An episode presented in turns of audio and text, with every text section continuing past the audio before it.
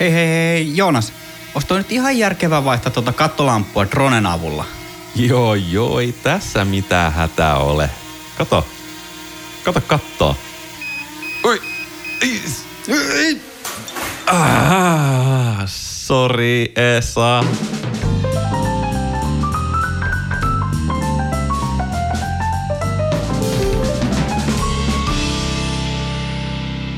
No niin, Joonas, tota, yhtä kattolampua ja pientä remppaa köyhempänä voidaan mennä tota, juttelemaan dronesta sitten pitkästä aikaa. Mun mielestä dronet on nyt ollut pitkään niin sanotusti under the radar. Ei, ei ole kauheasti puhuttu. Se on ollut ja me ollaan parjattu sitä, että dronejen kulta-aika, se oli ja se meni. Action-kamerat tuli ja vei voiton, mutta silti sillä on olemassa oma koulukuntansa, johon mekin lukeudutaan. Sulla on ainakin joka kuvausreissulla drone repussa. Näin on. Kuin mitään muuta ei keksi, niin sitten lähdetään lentoon.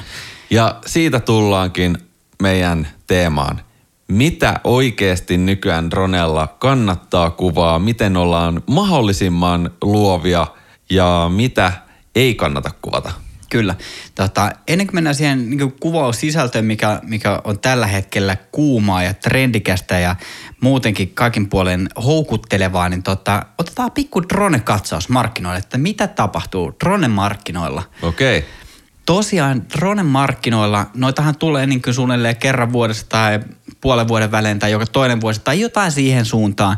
Säännöllisen epäsäännöllisesti DJI puskee uusia droneja, joka on nyt sellainen niin kuin kuluttajadronien ykkösnimi.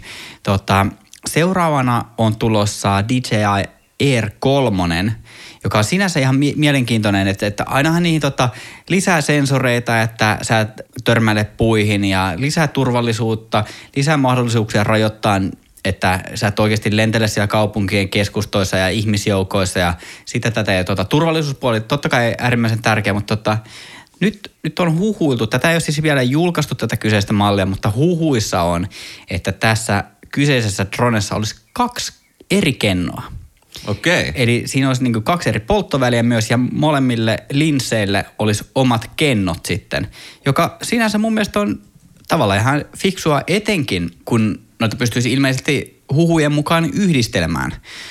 Eli sä voit kuvata tavallaan kahdella kameralla samaan aikaan ja se drone tekee sitten sulle valmista jälkeä. Toi on mun mielestä ihan mielenkiintoista. Ja sitten totta kai, että jos puhutaan noista niinku teknisistä krumeluureista ja spekseistä, että on oletettavissa, että tähän tulisi niin kuin pystytään kuvaamaan 48 megapikselistä kamaa, että sanotaan, että on, on siinä sitten niin kroppivaraa ainakin stillikuvassakin. Ja tota, videopuoli 4K 60 fps, niin se alkaa tota, nimittäin kanonitkin jäämään tota jalkoihin. Laatu nyt on tietty pienen kennon kuva, mutta on se silti niin kuin varmasti käyttistä.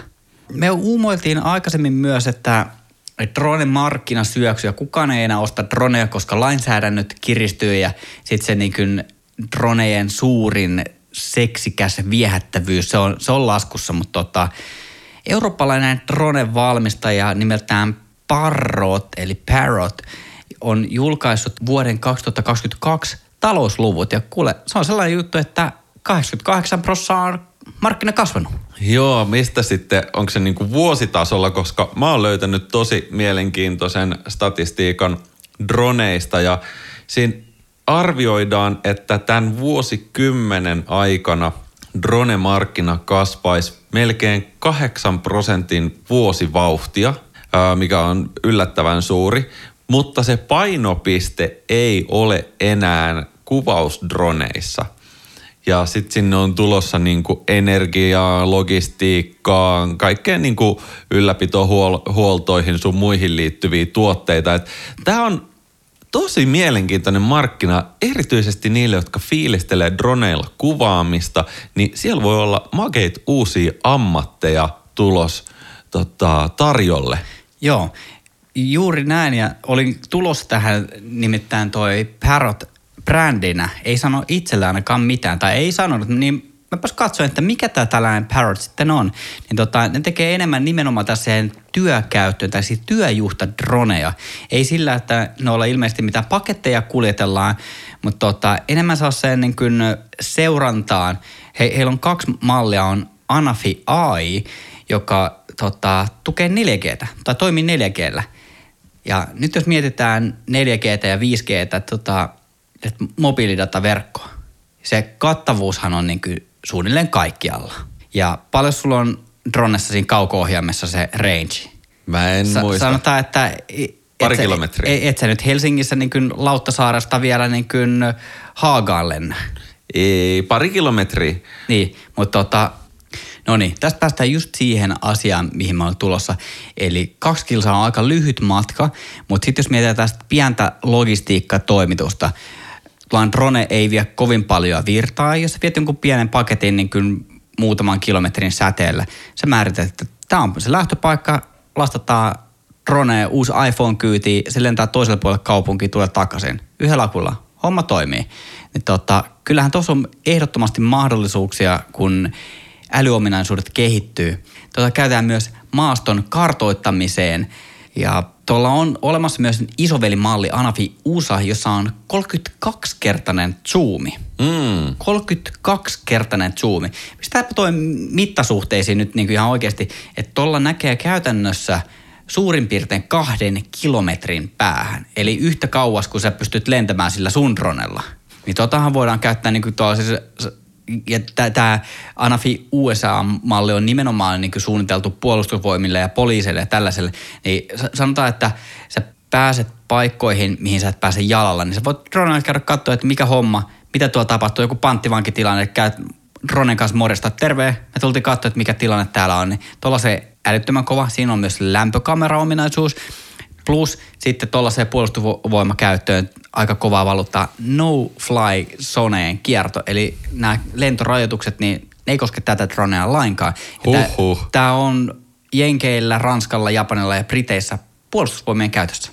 Huhhuh. Tuo on muuten... Ei ihan pätkin näitä DJIn speksejä, mutta hei, kyllä mä katsoin, että uusimmassa DJI Mavic 3 Prossa, niin siinäkin on 15 kilometriä tämä HD-videotransmissio, että 15 kilsan säde ainakin teoriassa ja olisi kolminkertainen ja seitsemänkertainen zoomi. No ei nekään huonoja ole. Ei nekään huonoja, mutta... Mut sanotaan, että zoomi, sekin mitä enemmän niitä kertoimia tulee, niin se kertaantuu se zoomin määrä. Nimenomaan, nimenomaan. Se, seitsemästä, äh, seitsemänkertaisesta zoomista 32 on vielä aika pitkä matka. On. Joka tapauksessa. No niin, no ei ole mitään kuluttajakamaa, mutta Pysytään... se, se markkina on aika selvä, että ei ehkä niin kuin sitä suurinta kiimaa ole enää siellä kuluttajapuolella, mutta tuollaiseen niin kuin duunikäyttöön. Joo, kyllä mä veikkaan, että myös kuluttajapuolella on, mutta se markkina ei kehity Suomessa samaa vauhtia. Globaalisti markkinaa johtaa Kiina, Japani, Etelä-Amerikka ja Intia.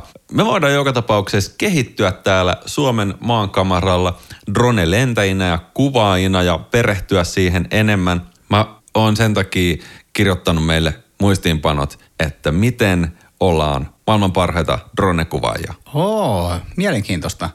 Si- siinä kohtaa, kun tota, pellot lannotetaan droneilla, niin tota, meillä on Joonaksen kanssa täällä kikkapankki valmiina ja tota, nämä vinkit kun kuuntelee, niin pärjää varmasti sitten, voi laittaa CVtä dronelentäjäksi. Okei, mennään listajärjestyksessä läpi ja ensimmäinen on kaikista tärkein. Joo.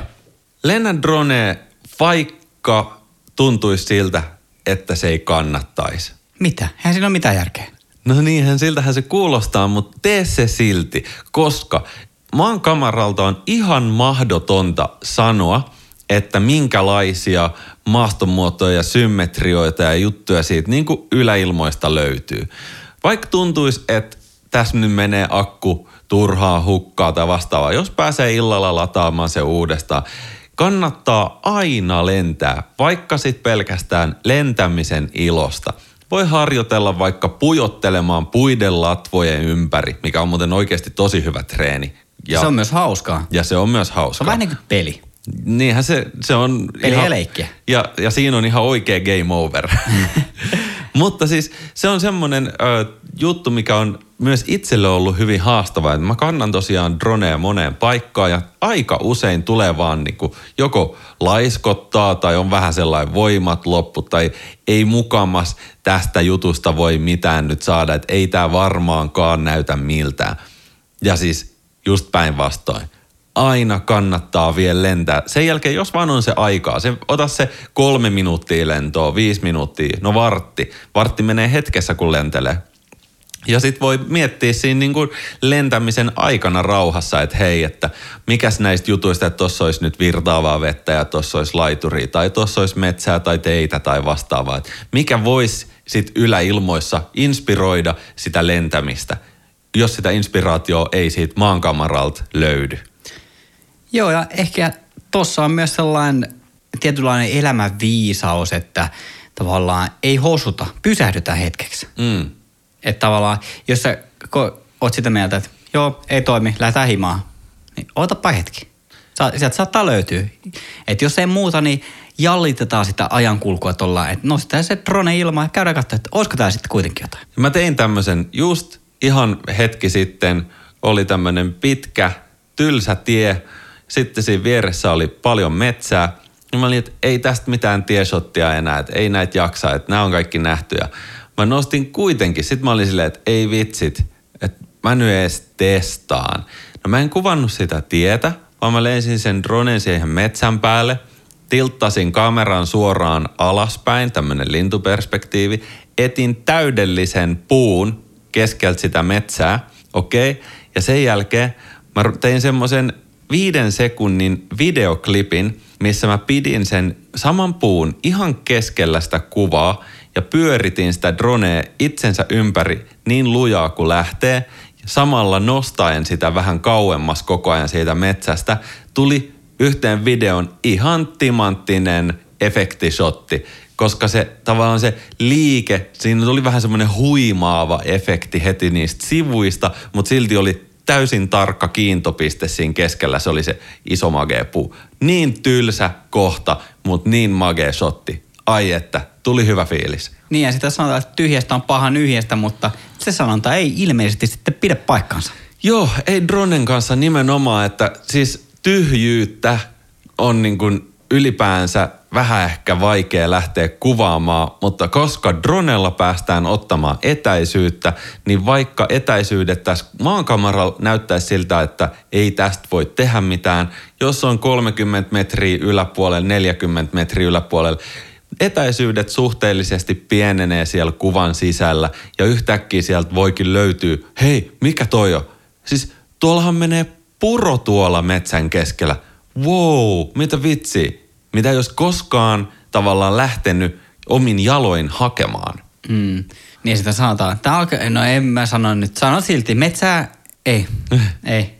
Ei. Miten se Esa Ei, menee? O, o, o, niin. no, no, sitä, sitä. Mä tässä just nauraskelin. Me, meinasin sanoa, sit päätin olla sanomatta, mutta sanoin silti ja sanoin sen väärin vielä. Ai, ei nähdä metsää puiden takana. Juuri näin. No niin. Mutta dronellapa näkee. tota, Hei, otetaan lisää ihan konkreettisia ideoita, että miten tehdään hyvää dronematskua. No tota, yksi mistä me ei olla varmasti puhuttu tässä, mutta tämä nyt ei ole mikään uusi juttu kuitenkaan, niin tällainen Halo Shot. Okei. Eli sädekehä shotti. Joo. Eli tota, säkin oot ehkä nähnyt Instagramissa ja Facebookissa ja Twitterissä ja Blitterissä ja Glitterissäkin tota, tällaisia shotteja, mikä on siis äh, stillikameralla kuvattu, Mhm. mm. mutta siellä taivaalla, siellä onkin sellainen sädekehä. Joo. Niin se on kuule tehty dronella. Ei, ei niinkään, että se kuva itsessään olisi otettu dronella, vaan se drone pyörii siellä taivaalla täyden ympyrän ja siinä se tekee se valokehän sinne taivaalle. Ja sitten se voi niinku pyöriä jonkun tietyn vaikka talon ympäri tai puun ympäri. Kyllä, näitähän kannattaa tehdä silleen, että on joku sellainen mielenkiintoinen kiintopiste, että joku vaikka sellainen pieni metsäsaari, Mhm. mm-hmm. eli niin kuin keskellä peltoa on pieni palsta metsää, niin se voi valaista. Joo. Koska siinä tulee sitä valoa, niin se valaisee sen kohteen sen rinkulan lisäksi, minkä se tekee sinne taivaalle. Joo. Eli vähän niin kuin valomaalaus. Se voi olla vaikka majakka, Joo. se voi olla joku iso kallio jossain. Mitä ikinä? No aiheita löytyy. Mutta tota, miten tällainen kuva sitten otetaan, niin tämä on yllättävän yksinkertaista ja samaan aikaan taikuutta. Me ollaan Joonaksen kanssa myös taikureita tätä nykyään. Tota, droneista pystyy laittamaan sen dronen laskeutumisvalon päälle niin, että se palaa koko ajan, josta me saadaan valonlähde. Eli meidän ei tarvitse ruveta teippaamaan mitään taskulamppua sinne dronen pohjaan. Ja mikä hienointa, niin meidän ei myöskään tarvitse ajaa sitä rinkulaa dronella, vaikka me ollaan ajeltu siellä puitten väleissä ja me ollaan melkoisia pilotteja itse kukin ton dronen kanssa, niin meidän ei tarvitse itse ajaa sitä, vaan me voidaan käyttää DJIn droneista löytyy sellainen point of interest toiminto, eli kun me nähdään sitä dronen ruudulta se joku mielenkiinnon kohde. Otetaan esimerkiksi vaikka majakka. Mun mielestä se on aika hyvä. Sitä on hyvä kiertää. Me sanotaan, että seuraa tätä majakkaa ja drone kiertää sen ympäri. Tasasta vauhtia samalla korkeudella niin kauan kunnes sä sanot, että lopeta. Niin. Aika tavallaan niin kuin yksinkertainen juttu, tai, tai käännetään näin päin. Tavallaan aika monimutkaisen kuulonen juttu, mutta samaan aikaan aika yksinkertainen juttu, jossa sitten kuitenkin on jonkun verran niitä kommervenkkejä, että ei se nyt ihan niin helppoa kaikesta automatiikasta huolimatta ole siltikään. Koska Mutta on aika kiva tapa viettää tulevia syysöitä. Kyllä, kun illat alkaa pimenemään, niin tämä ehdottomasti valokuva ja kikkapankkia kokeilemaan. Tämä, jos joku on ainakin hauskaa valokuvausta. Ja t- mä voisin kuvitella, että tästä saa vaikeeta ihan nopeasti. Esimerkiksi niin, että asentaa siihen droneen kiinni vaikka oman otsalampun ja kääntää sen tota, valon suunnan johonkin tiettyyn ja sitten koitetaan saada lisää just semmoista suunnattua valoa, okei, okay, ja sitten unohdetaan se automatiikka. Ajetaan kuitenkin käsillä ja tehdään vaikka S-muotoisia. Tai miten sä voit ihan tehdä jonkun, Instagramissa on ihan uskomattoman kova valokuva tekee Natgeolle ja vaikka mille Face Oneille projekteja. Sen nimi on Reuben Wu, eli Roiben Wu. Ja se tekee nimenomaan dronen avulla tämmöisiä pitkiä valotuksia. Saattaa tehdä niistä videoitakin jopa, missä se on yhdistellyt eri valotuksia ö, hienompia, mitä mä oon nähnyt, että se on jossain tämmöisessä vuoristoisessa maisemassa ja sitten se on jonkun niinku vuoren nyppylän huipulta ruvennut vaan tasaisesti nostaa sitä dronea, jolloin se niinku nyppylä sylkee sitä valoa kohti taivasta, kun se on se pitkä valotus mm. luotu. Joo, aivan mega. Ja silloin kaikenlaisia erilaisia yökuvia just tälle, tämmöisellä tekniikalla. Kannattaa tsekkaa Reuben Instagramissa. Silloin paljon inspiraatioa. Joo, hän on kova tekijä. Mutta tota, muutama asia, mitä tuossa kannattaa ottaa huomioon, on lentonopeus. Koska mitä nopeammin sä lennät, niin dronehan se kallistuskulma, se muuttuu pikkusen. Mitä kovempaa sä lennät, niin sitä jyrkemmässä kulmassa se menee, joka voisi pahimmillaan aiheuttaa sen, että se valo sieltä dronen pohjasta, jos se drone kääntyy riittävästi, niin se ei näy ollenkaan. Mm. Eli lennetään aika maltillista vauhtia, sitten totta kai tuuli. Jos lähdet pienessä syysmyrskyssä lentämään, niin se ei ehkä ole se paras lopputulos, mikä siitä tulee. Että et, siitä ympyrästä tuleekin sitten kahdeksikko vahingossa. Joo. No, no ei ehkä ihan, mutta sitten ehkä niin kuin sisällöllisesti kannattaa miettiä se etäisyys siihen kohteeseen, koska se kun kuvataan hämärässä, ellei täysin pimeässä, niin se dronen valo valaisee sen kuvattavan kohteen, mitä se kiertää. Jos me ollaan liian kaukana, niin se ei välttämättä valota sitä riittävästi. Ja jos ollaan liian lähellä, niin se voi valottaa sitä liikaa. Ja jos ollaan liian matalalla, että jos kuvataan sitä majakkaa vaikka, niin kun se menee sinne majakan taakse, niin se halo katkeaa siinä kohtaa. Mm. Toki se voi olla myös tehokeino. Mutta kyllä, kyllä. Yllättävän paljon asioita, mitä sitten kuitenkin pitää ottaa huomioon, vaikka automatiikka pystyy hoitamaan noin hommat. Ja siis tosi monillehan stillikuvaille on tuttu leikki valoilla, kun kuvataan vaikka, tiedättekö, semmoisia, että vuosi vaihtuu ja valomaalataan uudet vuosiluvut. Niin tämä on nyt se, mutta steroideilla ja se valo on dronesta peräisin. Sillä tehdään hienoja symmetrisiä, isoja linjoja, ympyröit viivoi, pystyy poikittain. Ja joo, no pakko nyt myöntää, että en ole ottanut haltuun tätä hommaa, mutta hei, meillä olisi syksyllä aika paljon noita hyviä iltoja tiedossa ja sä et lähetäänkö? Lähdetään vaan. Käsi kädessä tonne uspaisiin öihin. Kyllä. No mitä seuraavaksi? Miten muuten me voidaan olla 2023 vuonna ja siitä eteenpäin hyviä dronelentäjiä? Okei, mä haluan heittää tämmöisen valokuvaajien vihasanan, kirrosanan, HDR. Joona, ulos studiosta. Ei, mutta tämä on, tää on edelleen nyt semmoinen juttu, mikä drone-lennossa on tosi hyvä. Ö, dynaaminen alue dronen kennoilla ei ole lähimainkaan sinne, kuin mitä meidän järkkäreissä riittää dynamiikka. Joten kannattaa ehdottomasti ottaa niitä valotuksia, koska se drone tulee pysymään siellä samassa paikassa, ellei joku iso myrsky – niin sit ehtii ottaa, no vaikka se vähän liikahtaisikin niiden välillä, niin voi olla, että nykyään joku fotari osaa ehkä jopa asettaa ne eri kuvat niin kuin oikeisiin kohtiin. Mutta just semmoisissa niin auringonlaskukuvissa säästetään vähän sitä puhkipalannutta, mutta ei pelkästään niin, vaan että saadaan ne varjot esiin.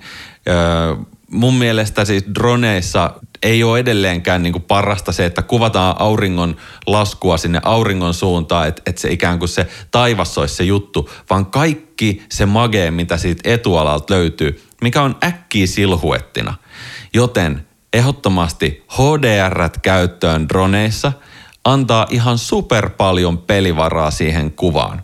Toi kirjainyhdistelmä HDR, niin siinä tulee aina sellainen pikkusen oksennuksen maku suuhun, kun sen kuulee, koska se on se aikakausi, kun valokuvaajat alkoi tekemään noita HDR-kuvia, niin ne vedettiin niin rankasti yli, että saa siis superkontrastikkaita, siellä on kaikki kirkkaat, siellä on kaikki tummat, kaikki yksityiskohdat kaikesta on tallessa, niin HDR ei tarkoita sellaista niin kuin oksennuksen näköistä kuvaa, jossa kaikki on yliterävää, vaan just se, että sieltä saadaan, niin kuin, kuten sanoit hienosti, että säästetään sitä auringonlasku taivasta, että, että se saa olla tosi valossa, mutta ei anneta se mennä puhki. Joo. Että tavallaan sitäkin voi tehdä maltilla tuota HDR-kuvausta.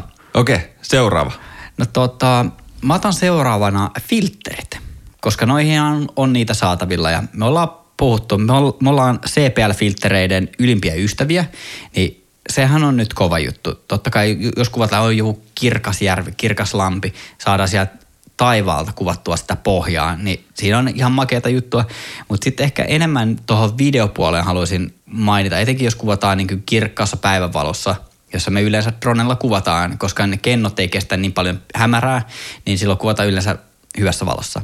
Niin tota, ND-filterit, jos me kuvataan videota, halutaan sellaista cinematic luukia siihen, että, että sitä motion blurria tulee, niin jos meillä on sulin aika siinä meidän videossa yksi alle 300 tai yksi alle 500, niin se kaikki liike on terävän näköistä. Niin tai ja, siis vielä, että et kirkkaassa päivänvalossa tulee olemaan niinku yksi alla 2000. Niin, totta. Et Ei, et, yksi alla 300, niin jos sä ajat dronella vaikka 70, niin kyllä siellä on jo motion blurria, mutta siis tosi kyllä. vähän toki. Joo, mutta tav- tavallaan jos puhutaan si- siitä, että kuvataan vaikka – 24 fps. Mm. Että se on yksi alle 50 pitäisi mm. olla. Niin ND-filterillä saadaan päivänvalossa kuitenkin pimennettyä sitä sen verran, että saadaan sitä motion blurria ja. siihen. Koska hyvä esimerkki tuosta, että se motion blur on hyvä asia.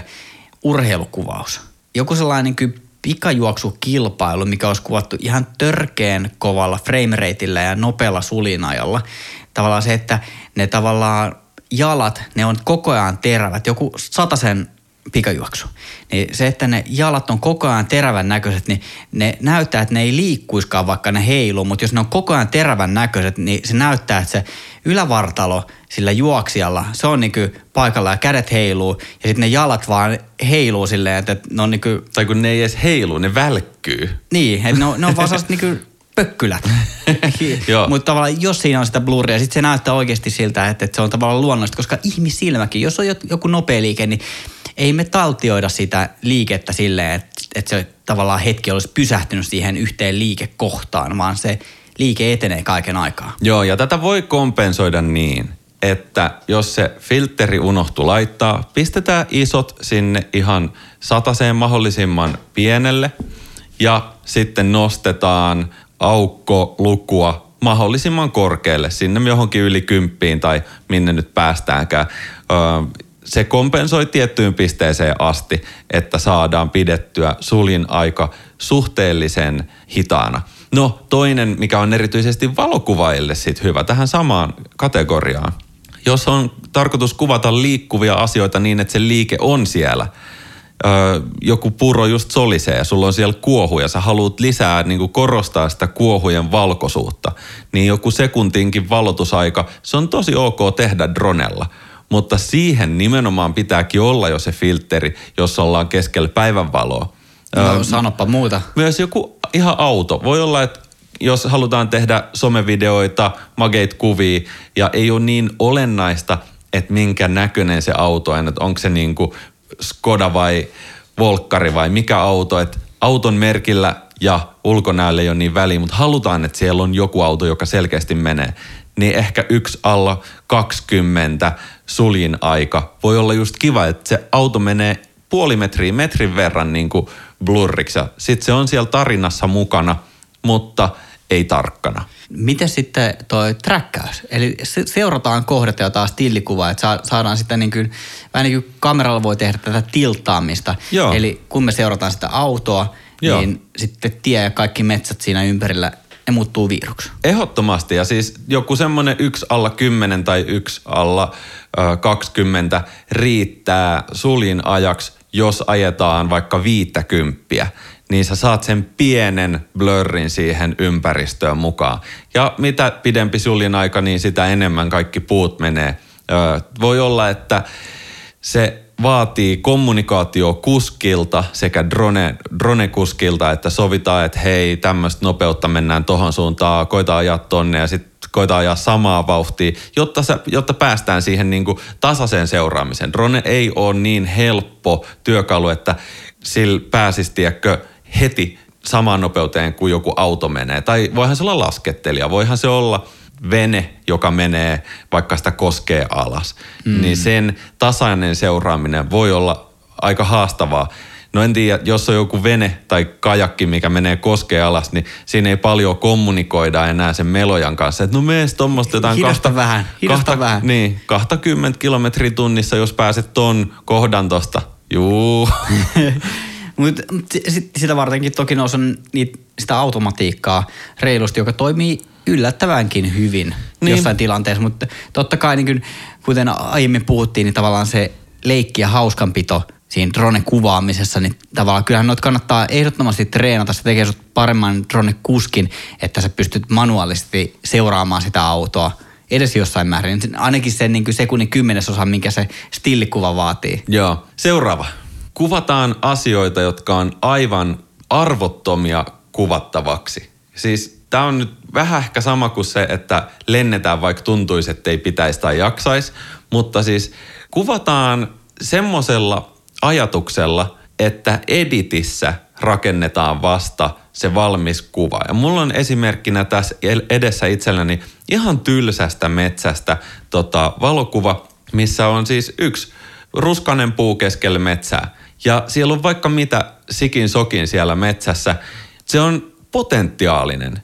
Voisi ajatella, että äh, ihan hirveän näköinen siellä, kun sitä dronea ajaa, joo ei tosta mitään shottia saa. Mutta haastetaan ihan itseämme vähän siihen post-productionin puolelle. Kun editoidaan, niin voidaan korostaa vaikka just jotain pientä ruskasta puuta ja tehdä tota isoja gradientteja. Voidaan kloonailla ehjiä puita, vihreitä puita toisten äh, kuolleiden puiden tilalle. Ihan siis tällainen niin kuin Photoshop-treeni, että jos ei ole täydellinen maisema tai ei ole täydellinen kuvaussetappi, niin sitten se täydellisyys tehdään postissa. Tuo on aika hyvin sanottu ja tota, yllättävän moni valokuvaaja ehkä tavallaan sortuu siihen, mukaan lukien itsekin – to, toki noissa tähtikuvausjutuissa se on ollut enemmän sellainen, että, että, että sulla on pakko olla se, ne tähdet siellä taivaalla, muuten sulla ei oikeasti tule sitä kuvaa. Mutta tavallaan just se, että niin vähän tylsemmistäkin asioista saa yllättävän hyviä kuvia, kun korostetaan oikeita asioita. Joo, ja voithan sä aina niin kuin arkistoon kuvata itsellesi jotain pilvigalleriaa, jos photoshoppaaminen kiinnostaa ja nyt on nätit pilvet taivaalla, ota se kuva nyt, koska huomenna on huonot pilvet, mutta sulla on joku nätti pootti tai potski tai paatti mm. tuossa rannassa ja sitten harjoitellaan fotaroimaan ne pilvet sinne taustalle. Ehkä toi tekoäly nykyään poistaa tuon tarpeen, kun se voi vaan maalata taivaan sanoa, että epic clouds ja sitten ne on siinä. Mutta hei, tämä on tämmöistä omaa harjoittelua fotarin ja muiden editointityökalujen käyttöön. Just näin. Totta, seuraava vinkki, joka on ehkä drone-kuvaajien ää, mä en sano perisynti, mutta mä sanon, että tämä on drone-kuvaajien klarityslaideri. Okei. Okay. Eli tota, kun sä oot Lightroomissa ja sä editoit ekaa kertaa kuvaa, sä oot siinä klaritti, mitä tää tekee? Se wow. Mm-hmm. Ja, sitten kun sä katsot sitä samaa kuvaa viisi vuotta myöhemmin, sä oot silleen, oh, oh my god, mitä mä oon mennyt tekemään. Sama on dronella. Kun sä saat siivet selkään, niin sä haluat lentää korkealle. Joo. Niin himmataan sitä lentokorkeutta ja etäisyyttä, kuvataan lähemmäs. Joo. Ei mennä liian kauas, koska se tavallaan helposti se, että okei, okay, tässä on hiekkaranta, tässä on puu, tässä on leikkipuisto, tässä on metsä, tässä on talo, tässä on jotain, tässä on jotain. Sitten tavallaan sit sulla on niin sen yhden talon sijaan sulla on kortteli siinä. Mm. Jolloin siinä ei välttämättä ole enää sitä niin kuin yhtä juttua, vaan sitten se on vaan sellainen yleiskuva. Joo. Mutta tavallaan, jos sulla on esimerkiksi, jos sä kuvaa jonkun mallin kanssa jotain outdoor-kuvia, niin tavallaan se, että ei sun tarvitse mennä kyllä 2-3 metriä korkealle. Mm. Ja sä voit ottaa siitä sun kaverista kuvan. Et ei, ei sun tarvi olla se pieni hiirenpaska siinä hiekkarannalla, missä tulee joku hieno auringonlaskuvarjo.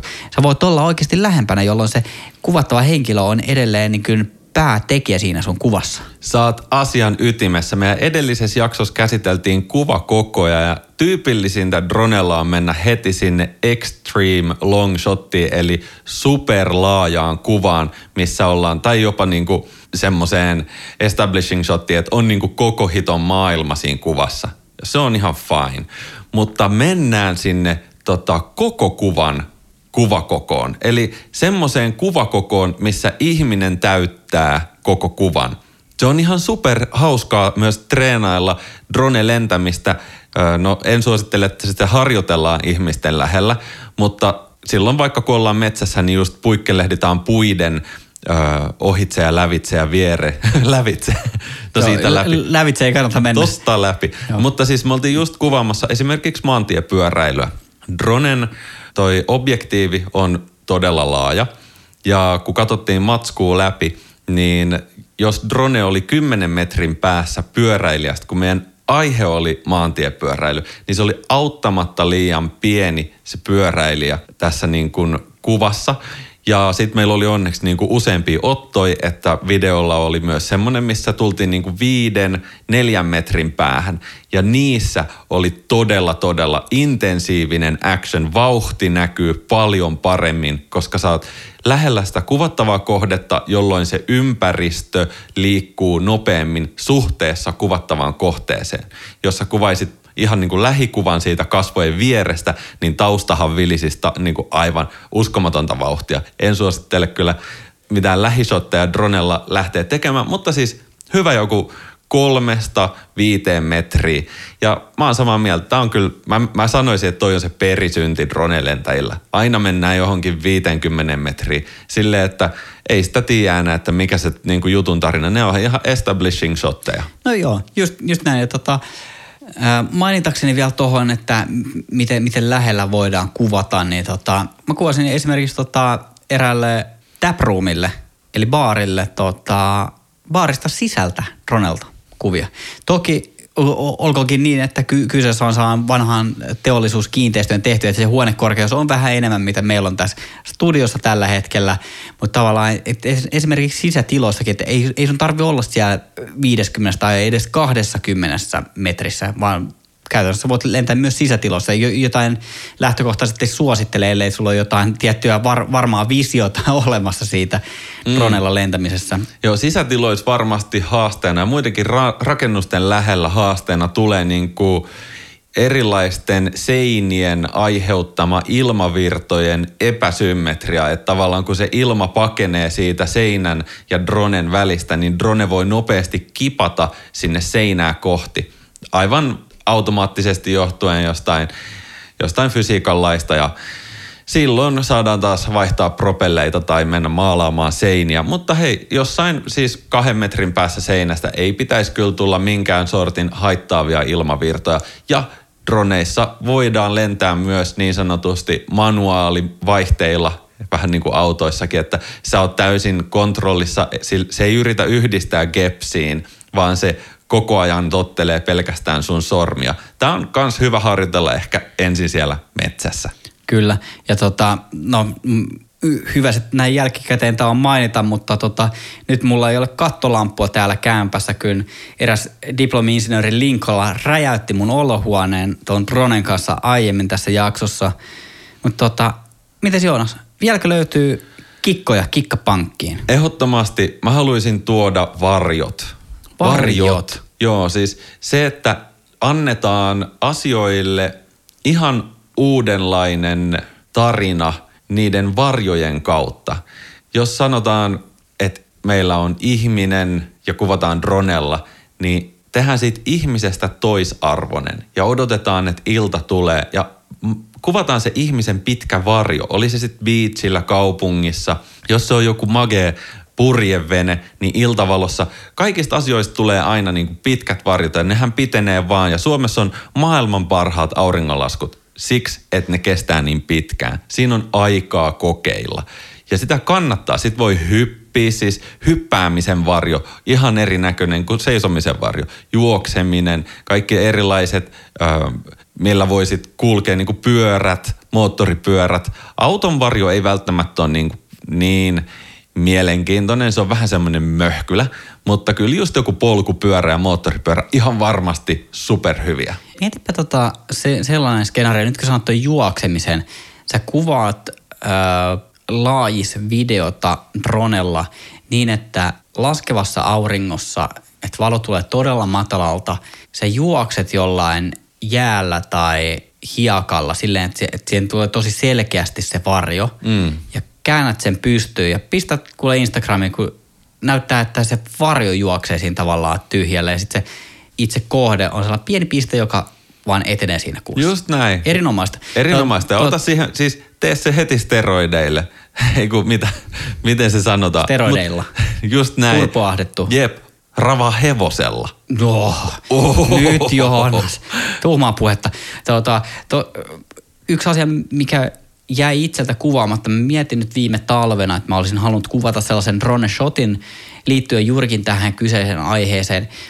Eli kun asuu täällä meren läheisyydessä, niin että olisi drone shotti, jossa on osittain halkaisee auennut meri, sen mm-hmm. kuvan, mutta just laskevassa auringossa niin, että muusta olisi tullut, tai jostain kuvattavasta henkilöstä olisi tullut pitkä varjo sinne jäälle. Että siinä on jäätä ja auennut meri ja pitkä varjo. Jäi toteuttamatta, mutta ehkä vielä, ehkä vielä. Ensi talvena sitten. Kyllä. Yleisesti näissä drone-kuvissa auttaa se, että muistaa lähteä etsimään niistä kuvista symmetriaa, erilaisia kuvioita ja linjoja. Se on niin kuin helposti lähestyttävämpi kuva jossain somessa, kun sen ymmärtää jonkun tietyn linjan tai symmetrian kautta. Ja ihmiset rakentaa hyvin symmetrisesti. Oli se sitten kaavottamista tai oli se sitten laitureita tai rakennuksia vastaavaa. Tiet menee monesti suoraan tai sitten niissä on pehmeitä käännöksiä. Niin nämä symmetriat ja kivat linjat, nämä tulee aina toimia drone-maailmassa. Ja tässä ei ole mikään sellainen, että on uutta. Kaikkihan jo kuvaa nimenomaan niin. Mutta Miten sitten, jos pääte, päästään tota kuvaamaan sillä dronella videota ja tehdään niistä vähän liikkuvampia? Liikutaan erilaisten symmetristen asioiden mukana tai linjojen mukana niin, että ää, se ikään kuin alkaa elämään se kuvan symmetria. Mulle tuli vastaan semmoinen magee video, missä oli auringonvarjo ja oli kuvattu beachillä – ja se auringonvarjon tyyppi, joka piti sitä itsensä pään päällä, se oli siellä piilossa sen aurinkovarjon alla.